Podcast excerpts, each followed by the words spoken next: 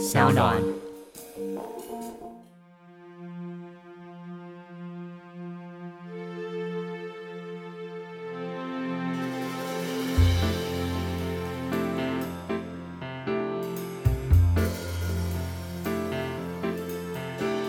这个题目、这个题材放在这个时空里头，或者说甚至放在动漫的世界里头，它当然就飞进了另外一个很这几年很重要的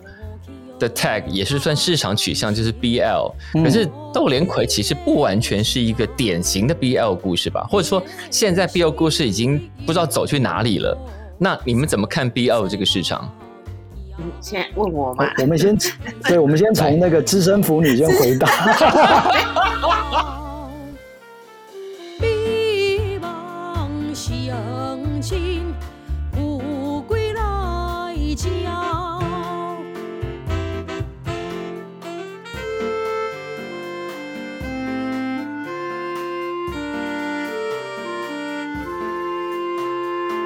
欢迎再度收听《感官一条通》，我是小树。《感官一条通》，如果你是最近才新加入的朋友，会突然发现这个节目变怎么变成一个动画、漫画的节目了。对我们这一阵子真的访问了非常非常多动漫创作人，到底怎么回事呢？纯粹是个人喜好的问题。那当然也是因为动漫在这大概这十年吧，在台湾看起来好像稍微有一点比较常态性的发展。也许我们可以预见，在未来二三十年有更多作品出现。那今天来的人呢？有两位都是老师级的人物，他们最近的作品，这个作品其实已经经过很多次不同的转化了。然后现在我们要看到的是一个动画版，这个作品叫《窦连魁》。那我们先来欢迎今天的两位老师，先欢迎李继文，大家好，我是李继文。还有杨松正老师。来，各位听众同朋友，大家好。好，我们今天要聊的这个作品叫《斗连魁》啊。其实我在二零一七年的时候就访问过纪文，对，那个时候是来做戏曲版的宣传。是那个时候你已经已经开始在想会有动画版这件事情了吗？那就要讲到，就是其实这个窦连魁这个故事，它本来是从王尔德的一个小说叫做《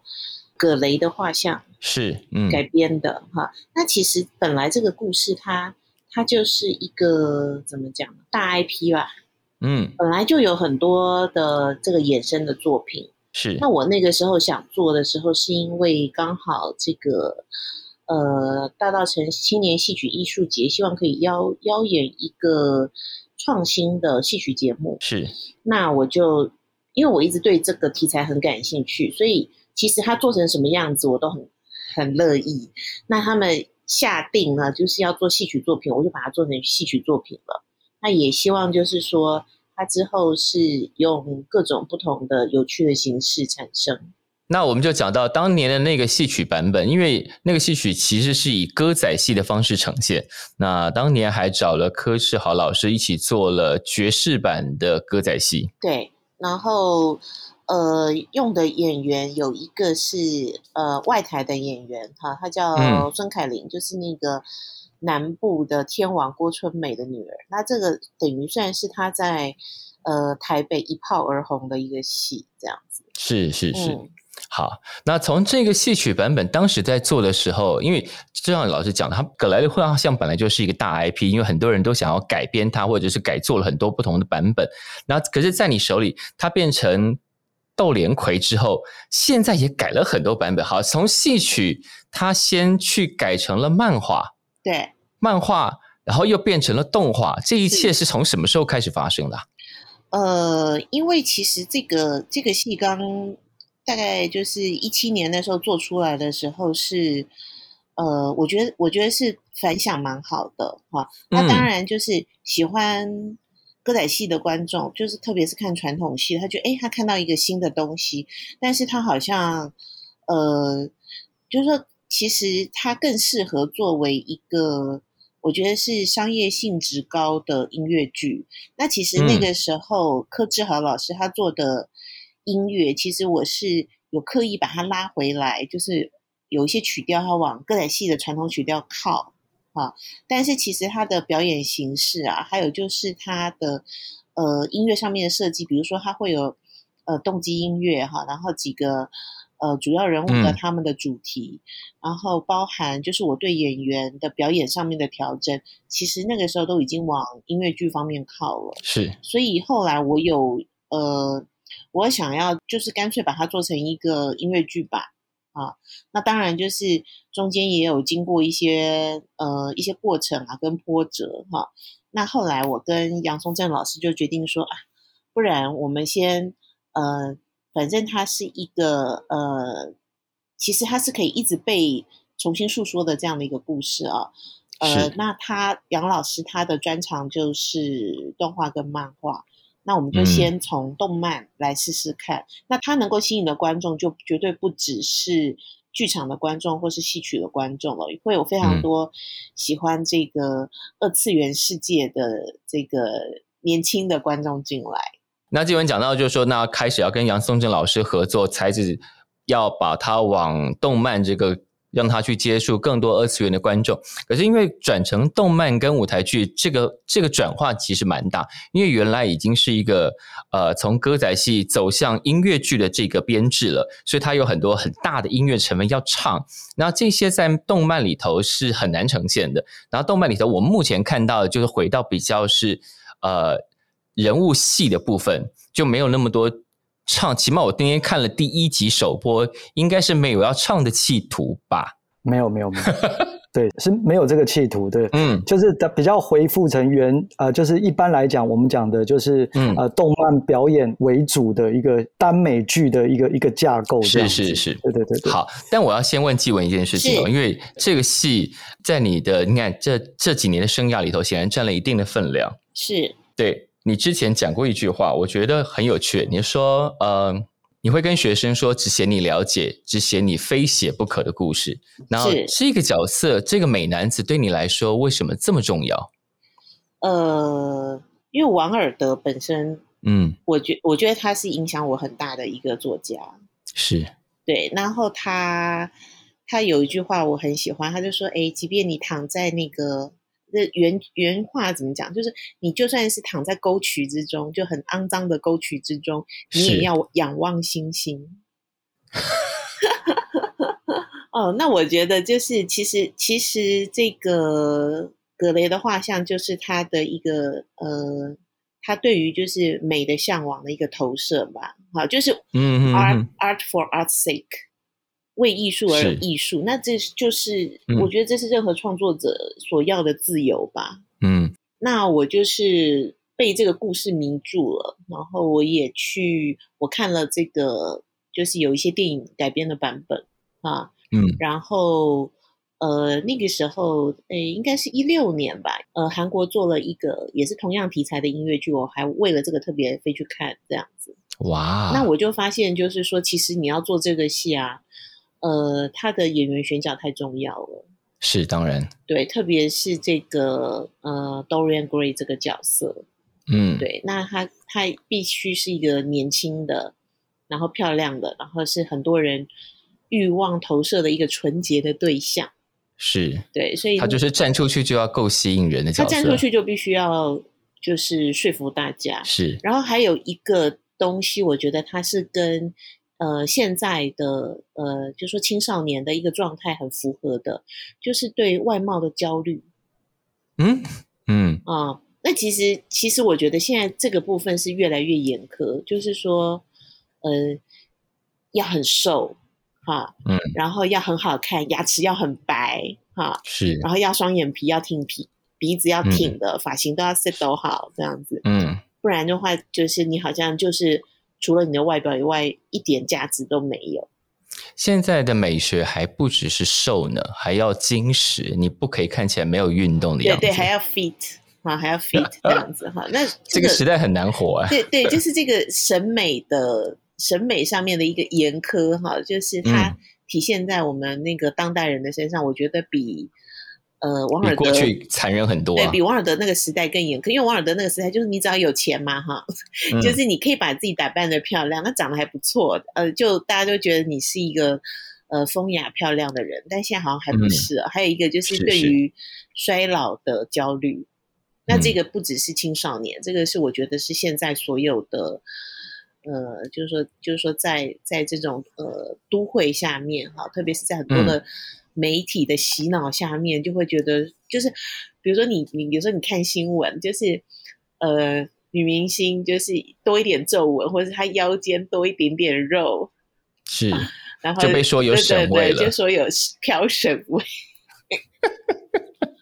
好，但刚刚纪文在讲那个在沟渠里头仰望星空的时候，杨松生老师叹了一口气，啊了一声，怎么回事？哦，没有啊，就是就是没有。学姐往往有时候就是会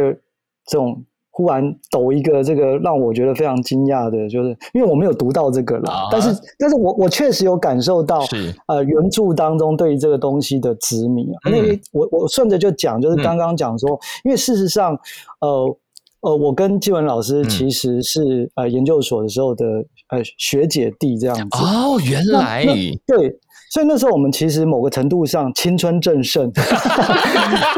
对，但但是可能我们两个对于这个呃衰老这件事情，嗯我认为啦，至少对我来讲，我那时候其实。对我，我其实我在那时候，我就我就我的作品当中，其实对于老这个这个嗯议题，其实一直都有是我其中的一个一个命题。是嗯那只是连魁这个，就是说，基本上我我是用一个一个比较乐观的态度，就是呃老了我们基本上优雅一点，但是嗯。我们不肯逆不肯逆这件事情。是。但是但是呃，Dorian Gray 这个故事，它基本上在漫画版其实也是有这个部分，只是因为第一话还觉还没有提到，哦嗯嗯，第一话还没有提到，也就是说，呃，如果有一个机会啊、有一个机会。嗯你可以不用再面对衰老这件事情，你愿意付出什么代价？嗯哼哼哼，那那事实上，如果你你同样如果问我的话，嗯其实我现在某个程度上可能已经跟原作里面一样，就是我其实愿意付出任何代价。哦，真的吗？我其实我我已经开始有一点这样的焦虑了。就是如果如果今天让你年轻个十岁，你愿意付出什么代价？啊、不能付出，不不是不是十岁不行哦，不能，就是你要让我永远维持在哦青春正盛的那个二十岁到二十五岁的话，所以其实我是愿意付出，我是愿愿意付出很多代价。比方说，好，现在让你维维持接下来十年、二十年，你都可以维持在二十四岁的状况，你愿愿意付出什么代价？我不知道欸，我其实我我我我我我也许因为像原著里面他是完全就是愿意付出他的灵魂，是是那其实我个人觉得自己的灵魂并不太值钱，所以 对，所以我我其实我我是我是我是 OK 的这样子所以所。以就是要看那个路西佛愿还愿不愿意跟你签约就是了。没有，就魔鬼都走到门前了，然后打开门，发现这个人觉得自己的灵魂不值钱，立刻把他甩门而去。然后你都觉得不值钱，我跟你换什么换？对啊，我我我觉得比较可悲的是这样啊。其实这是对浮士德的命题嘛，浮士德的命题，因为他浮士德他为什么呃到了老的时候，他愿意就是放弃他的灵魂，然后要换那个年轻的东西，是因为他觉得他没有真的活过，他已经读万卷书，然后是一个大家尊敬的一个学者，但是他觉得他这辈子没有真的活过，所以嗯。他、呃愿意就是献出他的灵魂，然后其实你会发现他中间做的那些事情，其实都嗯。不是真正的杀人放火或者是大逆不道很可怕的事情，嗯他只是想要这件事情，就是说他回到年轻的时候，然后时光永远停留在这里。他想要感受那件事情而已。对他只是要感受那个美而已，但是，嗯呃，这件事情是不可逆的啦。嗯嗯嗯，但是最后这个浮士德，他是被呃，在歌德的这个版本里面，就是后来上帝把他救走了。嗯，对，所以他也爽到了嘛，对不对？所以其实也不用害怕爽到出卖你的爽到，反正你最后你忏悔了，上帝会把你接走的。我们居然从剧作家中的口中得到这个结论，他还是爽到了嘛？对呀、哎，你不爽一把，是不是真的是白活了，对不对？好 好，就沿着这个，他至少爽到了。我们要回来，因为窦连魁这个故事现在改编到这边，呃，他其实是有一个症结点，因为刚刚讲到说，呃，原来就是他对于自己那个年少时期如何保留自己青春美貌的执迷跟眷恋嘛。那在这个改编的版本里头是。用摄影这件事情来留下，而且那个照片似乎产生了这个魔力。来，我们请原作来聊一下这件事情。哦，那是我那时候在找资料的时候，我本来其实想找像呃郭雪湖嗯，啊，就是这一类的，就是呃呃同时代的这一些大画家来是来做一个对比哦。但是我后来找到一个资料是，呃，大道城那个时候其实有一个很时髦的行业，就是写真。嗯，啊然后呢，刚就是现在的摄影。刚好这个太好玩了，就是我后来找到这个资料的时候才对上，我都觉得一切是冥冥之中有定数哈。就我找到一个嗯资料叫、呃，他的名字叫做呃彭瑞林啊，他是台湾当时呃就是从日本留学回来，而且他那个时候在呃日本那个时候是可以帮皇室贵族拍照的。嗯，这么样的一个厉害的摄影师，他就在大道城这边开业。那这个人刚好就是我们的那个音乐设计柯志豪他太太的呃阿公，因为这我的家族真的太神奇了。就是柯志豪也是因为大道城那边人，所有人都认识所有人，所有人 都有对对对亲戚那关系。我们可以补充一下，柯志豪就是当时那个戏曲版的作曲人，然后也是这个动画版的音乐指导嘛，对不对？对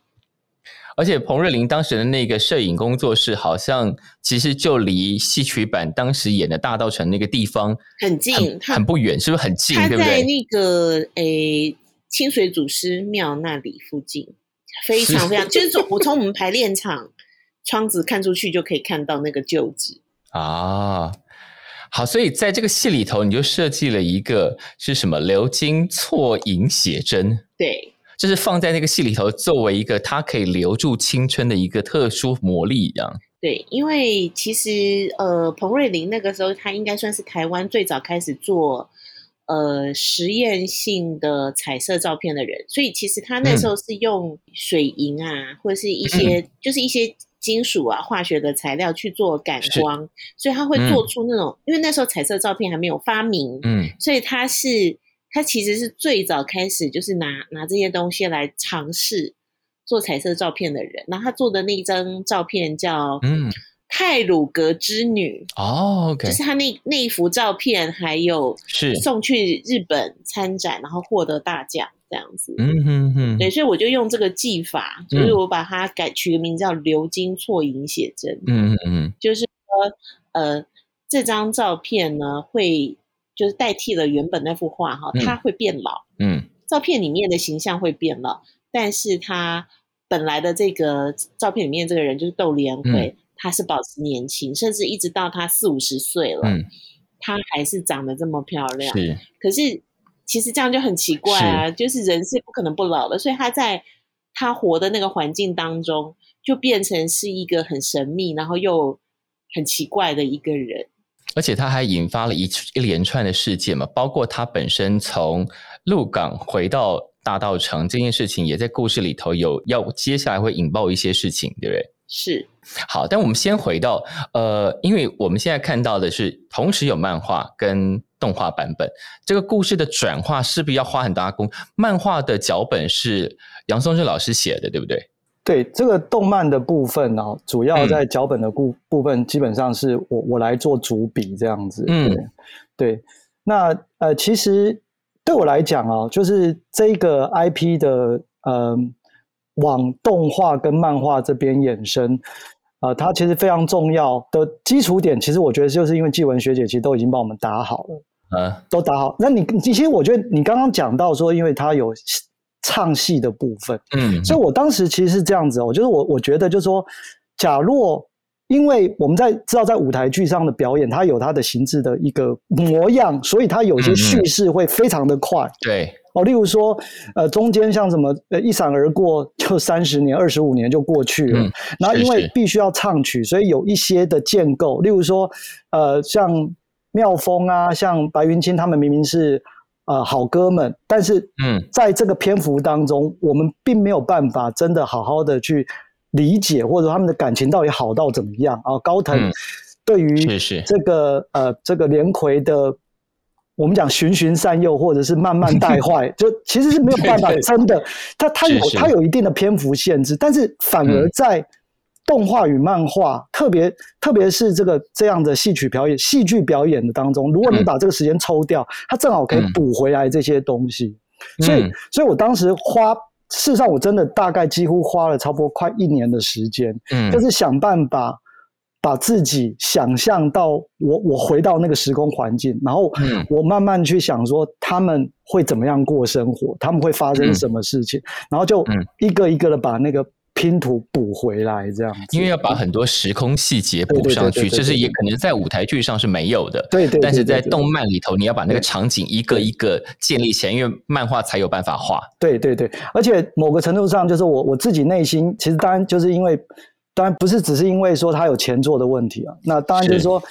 我某个程度上前作的所有的架构，基本上除了最后的结局啊、因为呃，哦，对，结局是不一样的？结局有一点点，目前的版本有一点点不一样哦。结局目前版本是有点，那个那个是反映，完全是反映纪文学姐跟我的人生观啊，我觉得。哦，我们人生观有什么不同吗？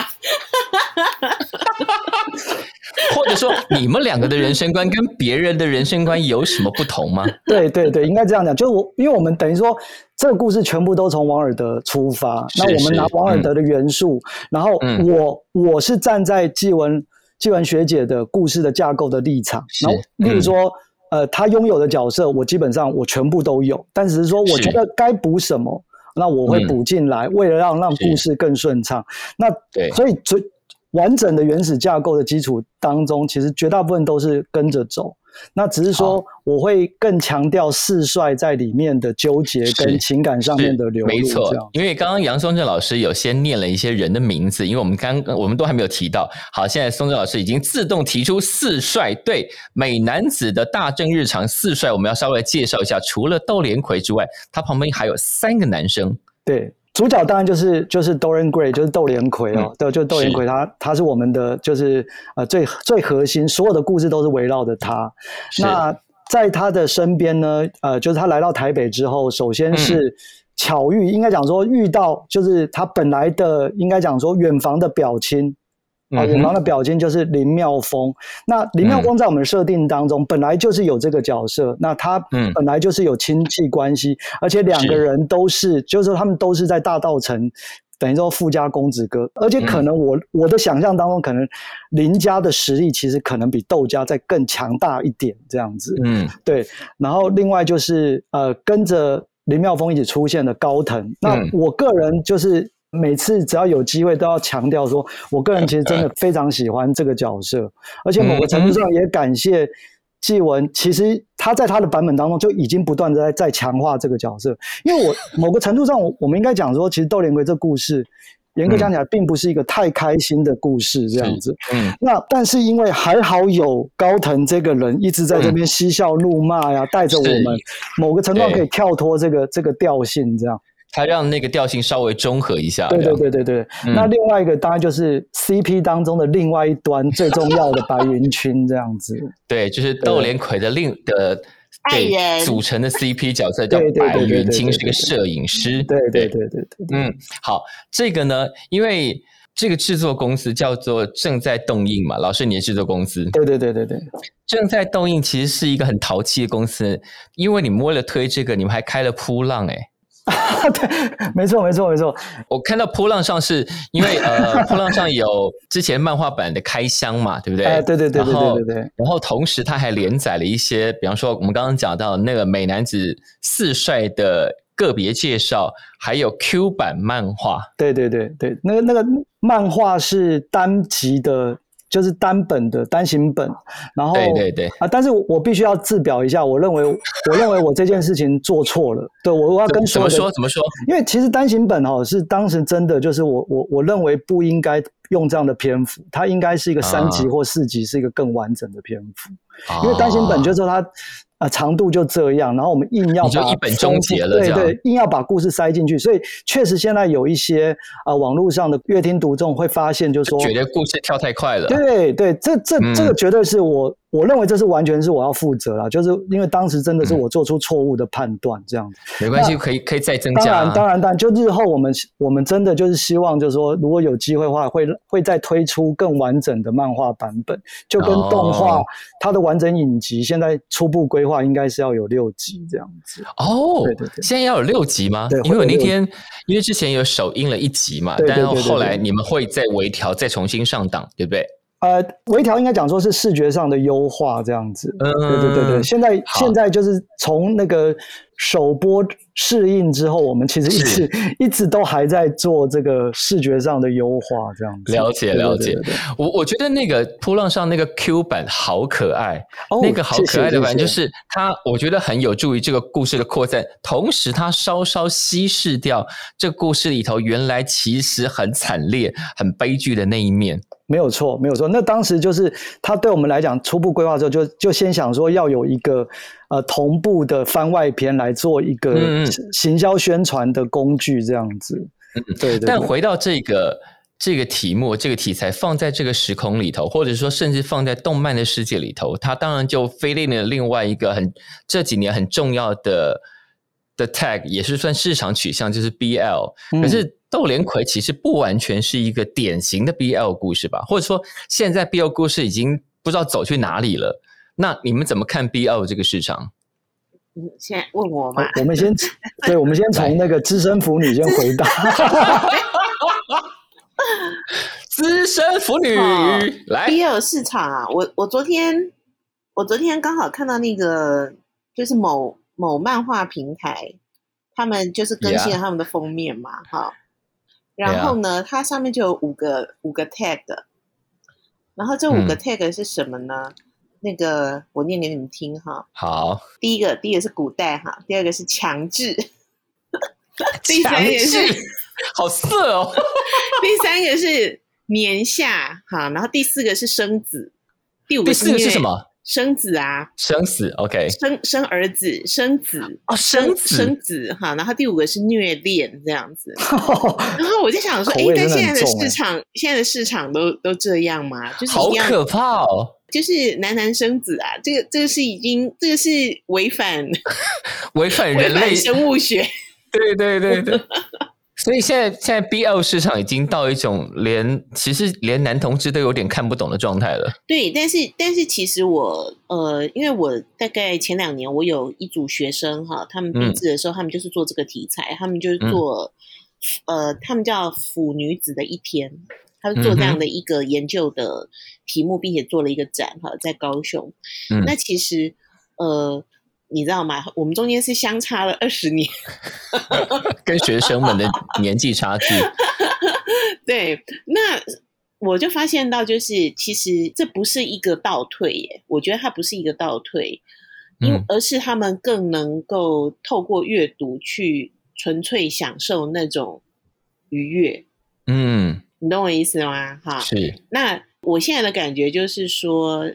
特别是现在一些商业制哈，你在一些，因为我有去看一些网络的平台上面写的东西，很多是千篇一律，嗯，就是说，它就跟所有的呃轻小说，或者是这个嗯。我我们在市面上看得到的这些罗曼史啊，或者嗯。是、呃小说作品一样哈，就是说它真的是烂的也是很多，但，是一百本里面有三本写的好的啊，嗯，他绝对不会生子，它还是要符合一个。符合一个人类基本定律。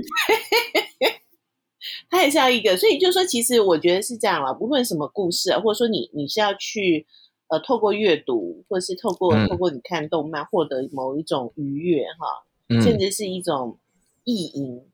但是嗯它到最后它能够打动人心，还是因为他讲到那个呃人的一个很基本的、很纯粹的一个情感的东西。是。那我们嗯就回到王尔德好了吧，就是那个嗯躺在沟渠里，你也要望向星星这件事情，是它就非常打动人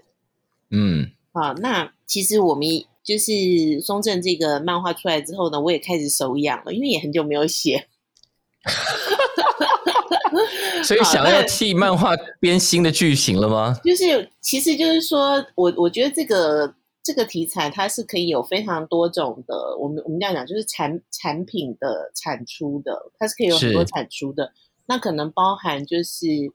呃戏曲哈，或是音乐剧，或是呃广播剧哈，呃、嗯。动画、漫画，然后小说，我觉得他们是不违背的，而且它可以是在，因为其实包含松正他去呃写这个动漫的剧本的时候，他当然有跟我就是呃见过一次面，有讨论过这样子，但其实我还是蛮任由他，就是他的想象力去，对，因为我觉得这个这个就是呃。你知道吗？人生观不一样，这样子哈，所以所以其实我觉得他可以是有呃很多不同的呃思维，或是嗯很多不同的呃创作想法去做这个事情的，因为包含像那个 Q 版那个呃，其实我之前也没有想到说哦，他可以做的这么可爱啊、或者嗯说他可以就是呃，真的就是那时候呃，很多那个小朋友啊，就都有来跟我说，就是他们觉得好好有趣，好喜欢。啊是，我觉得 Q 版真的很讨喜。嗯，那就是说，其实像，呃，像这样的东西是，就是作为我一个，如果说我是我是一个窦连魁的原原生作者的话，我是不会想到的。嗯。那我也可以推回去说，其实王尔德他也不会想到说，在这么多年以后的台湾，嗯。呃，在七零年代的时候，有一个人叫做王大红，嗯，他写了一个改写的小说叫《杜连魁》，是，他也不会想到说，呃，原本有一个舞者叫做郑宗龙，他编了一个舞马，就也叫杜连魁。嗯他也不会想到说，有个女生叫李继文写了这样的一个 歌仔戏小说，还出了剧本。他也不会想到说，哎，有个叫杨松正的人，然后跟他的呃，就是他的学生们创作了这样的一个动漫。是是，所以其实我觉得都很有趣，所以就表示说，其实这样的命题，嗯它是可以打动很多人，而且它是可以跨文化的。是。但讲到同样的命题哦，因为杨松正老师负责了动漫的转化嘛，那在戏曲当然有选角，就是这个这个人站上去应该是什么样子，在动漫里头也有这个人看起来要是怎么样子，这人物设定的问题。那老师还有找一个呃画漫画家画出来的，这个是纪文，你觉得符合你想象中他们转成动漫的样子吗？啊，你真的要问这个吗？我不想听了，我好害怕。等一下，等一下，你们没有谈过这个事情吗？那我我我我觉得我们非常有默契哦，就是我觉得学姐对这件事情她是绝对的尊重，但是我我自己我必须我必须讲，就是每一个人每个人心中都有他的豆连葵，当然，当然，对，应该讲说这个真的是最难最难最难的就是这件事情了。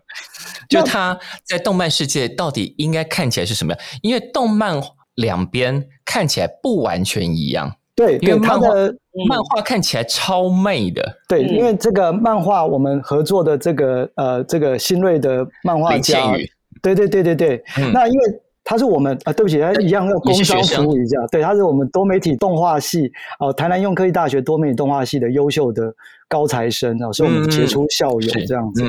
那当然，因为他，但是我当时真的就是，当我要开始推这件事情的时候，我第一个就是想到他，因为我觉得他的嗯。笔法，他的笔法其实有一点点带有欧洲的这一种对。华美，就他有点洋气，对，嗯。对他那我认为是跟这个我理想当中的呃这个窦连魁这个世帅他们其实应该是会有一种媚剧性。那嗯，果不其然，就是他他设计了几版之后，我们反复讨论之后，嗯那就是最后大致的样貌就是我们现在看到的这个样貌。嗯那某个程度上，当然就是我们当然有来回很多很多 detail 细节上面的讨论啊，干嘛？嗯那我必须讲，就是目前的动画版某个程度上，呃，很接近。但是我我觉得是，我为什么要用很接近？也就讲说，嗯事实上，我真觉得这件事太难了。什么叫做男女通杀的盛世美男子啊？我的意图是真的要做到这样。那，对我对我来讲，就是说我我只能讲说，现在的版本，包括、嗯。呃窦连魁，包括为了配合他而设计出的云清，为何、嗯。为了他而设计出来的这个呃妙风这个霸道总裁，嗯嗯嗯然后呃陪伴他的高腾，其实是。某个程度都是我应该讲说斤斤计较而思考出来的结果。但是你要你要问我说，我是否认为他们就是百分之百的他们，我认嗯为，我觉得永远永远做不到，是我觉得永是是远做不到，因为我第一我们看到，因为现在这些作品都看得到，就是漫画上的窦连魁看起来媚很多，他有一个对，就像老师刚刚讲，因为他的笔法有点洋气，反而很符合这个故事，因为这个故事的年代那个时候有大量的进口货，其实本来也就是一个。呃，西洋东洋混杂的一个这个这个时代气氛，嗯但是在动画里头看起来反而是比较利落的，就是小男生的样子，就是年轻男孩子散发出来的那种性感。但对纪文来说，这个这个设定是跟你的想象是叠合的吗？我很好奇。嗯，其实我就是就像我们选角一样，呀呀啊，因为其实那个时候我在做窦林魁的选角的时候，嗯好奇怪，我就是全台北市都找不到合适的小生哎、就是怎么看都不对劲，这样。就是一个是他可能没有档期，或是我就觉得哎。年纪就是你不可能找一个三 三三四十的，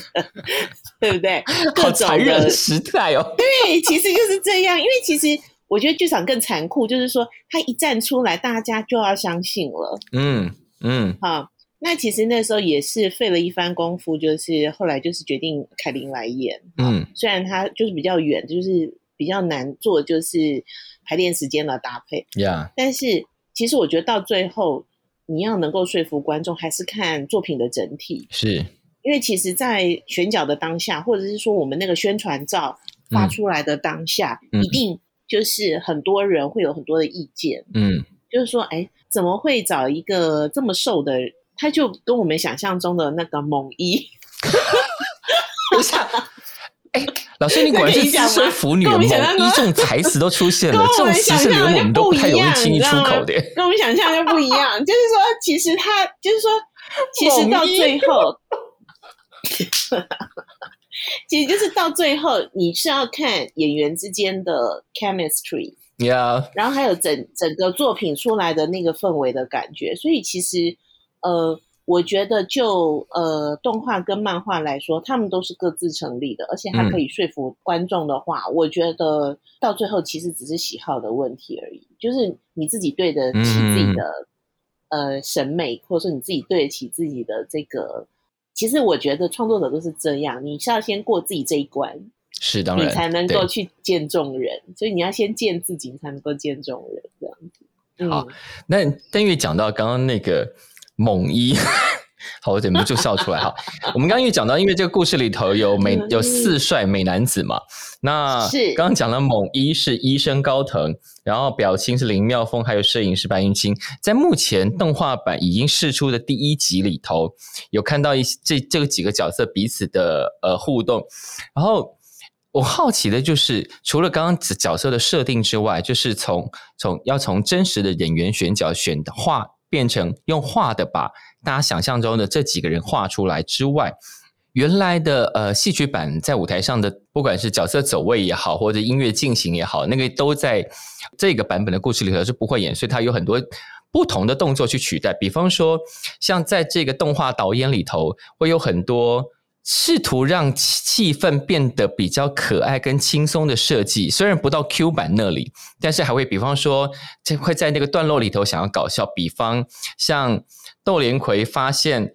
女生对摄影师很示好的时候，他在后头怒火中烧的样子，所以这个设定了就哦，这个漫画基本上这个调性是这样的，是吗？当时。松泽老师在做这个动画的设定的时候，跟导演的时候是在是怎么安排的？哎，其实应该这样讲，就是我们嗯。其实是先完成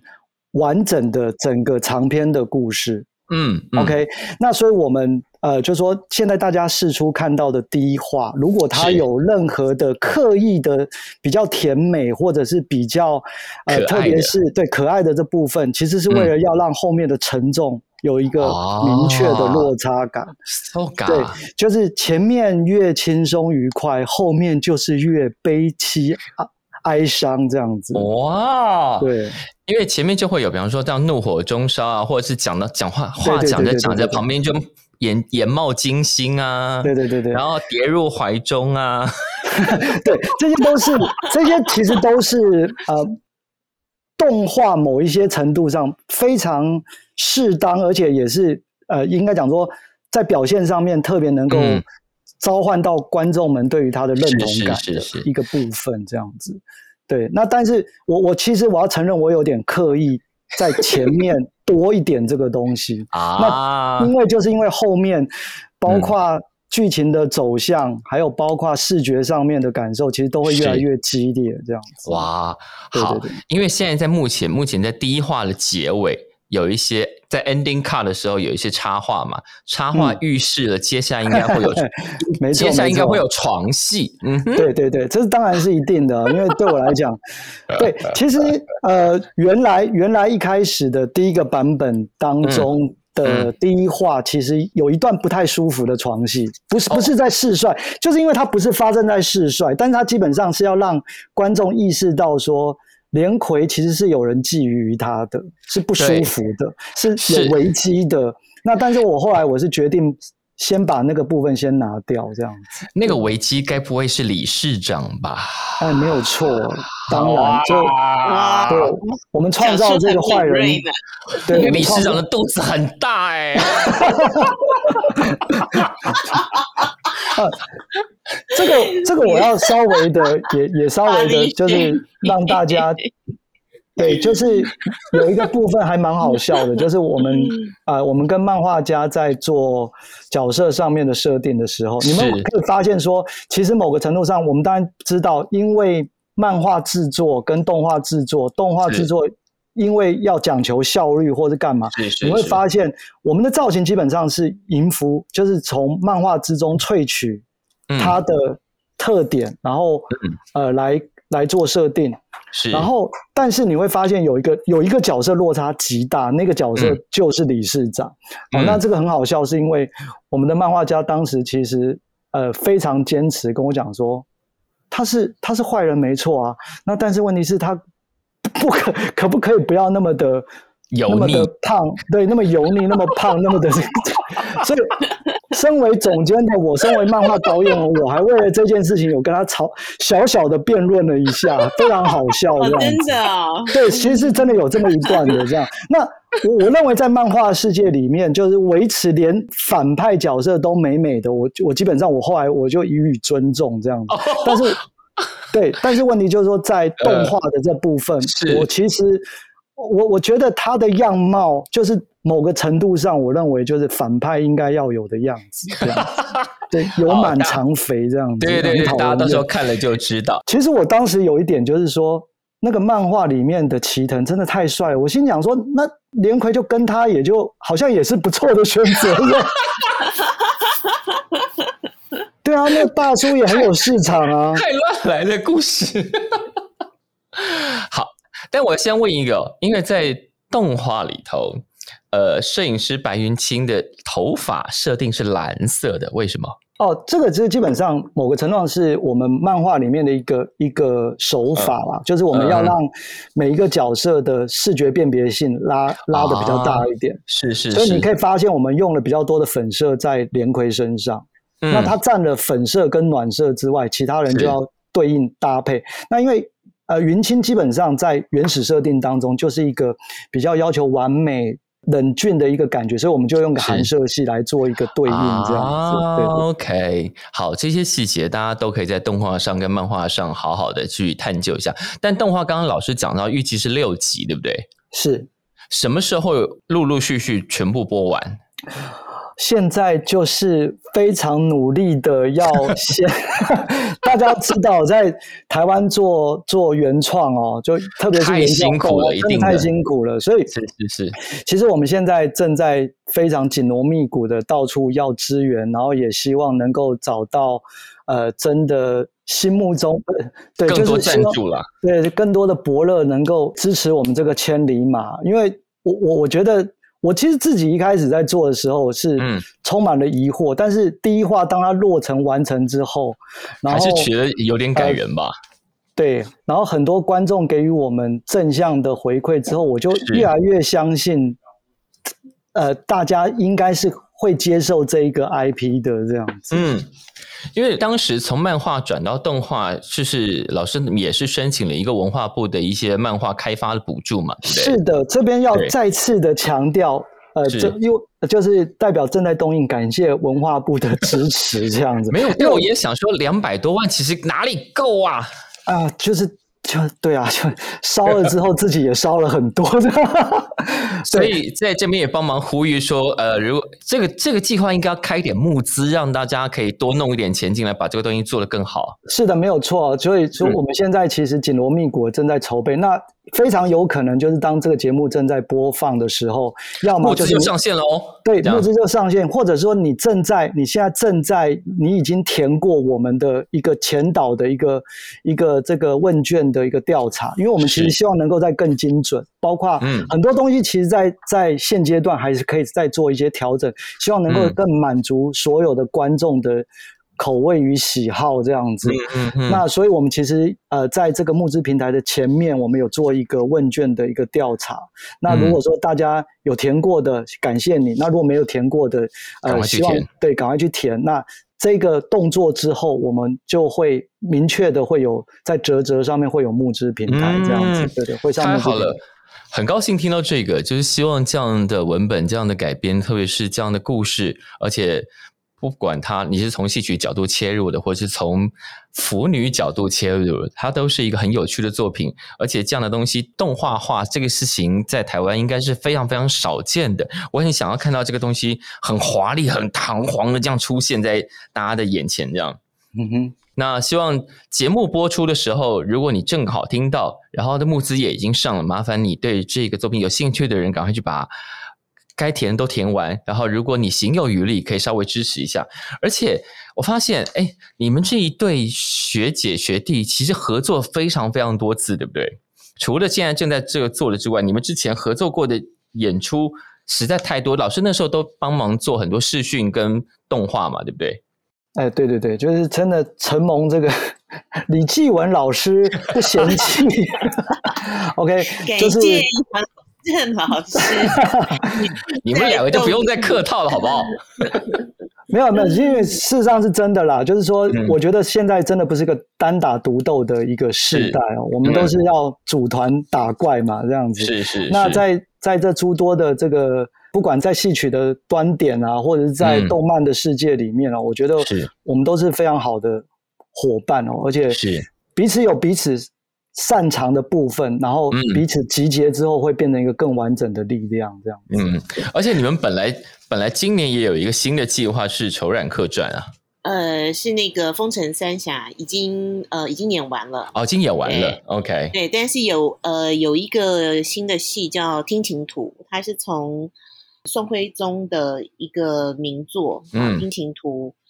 呃来做发展的这样的一个新的戏曲。不过因为疫情的关系，延到明年三月份在戏曲中心演出。OK，对，好，那顺便问一下，现在既然动漫已经都上线了，嗯，原来的戏曲版《美男子窦连魁》有机会再重演吗？希望可以就是呃各大场馆可以邀演。我们今天一直在叫帮大家劝募，好，赶快来，赶快来，都来，都来，都来，戏曲戏曲中心啊，请留意。哦，顺便还可以提醒啊，如果你正在听这一集节目，然后没有看过当年的戏曲版，然后现在戏曲版可能假设明年有机会演，在演之前，因为基文当时在第一次演完之后，你有出了一个剧本书嘛，是叫做《战断是风流》，当时就包含了《美男子斗连魁》这个剧本而且是用台语写的歌仔戏的剧本。是，它是它应该是应该是全世界第一本用教育部颁定的台语汉字来写出来的歌仔戏剧本，对对对对对，因为坊间也很少有歌仔戏剧本出版嘛，有出版，但是它没有用标准化的台语来写嗯啊、但是它不是那种罗马拼音的哦，是汉字，所以嗯其实它对于就是呃推广哈，或者说大家阅读上来说是很舒服的。就比较没有然的。嗯，对对，然后它也有就是国语的翻译，是所以其实你是可以对照着看的。好，就是从那个剧本到动画到漫画，现在嗯有很多文本关于这个主题，你都可以好好的研究。那我们期待这个动画，现在目前第一集，然后在优化当中，我们希望。可以募集到更多的钱，然后我们可以看到豪豪华华、很棒的六集完整呈现大家。好，那今天要谢谢两位老师，先谢纪文，谢谢小树，谢谢谢谢谢谢杨宗正老师，谢谢，谢谢好，希望这个节目播出的时候，大家立刻去找到募资，然后投注你的心力。谢谢大家，谢谢，谢谢，下次见，拜拜。拜拜拜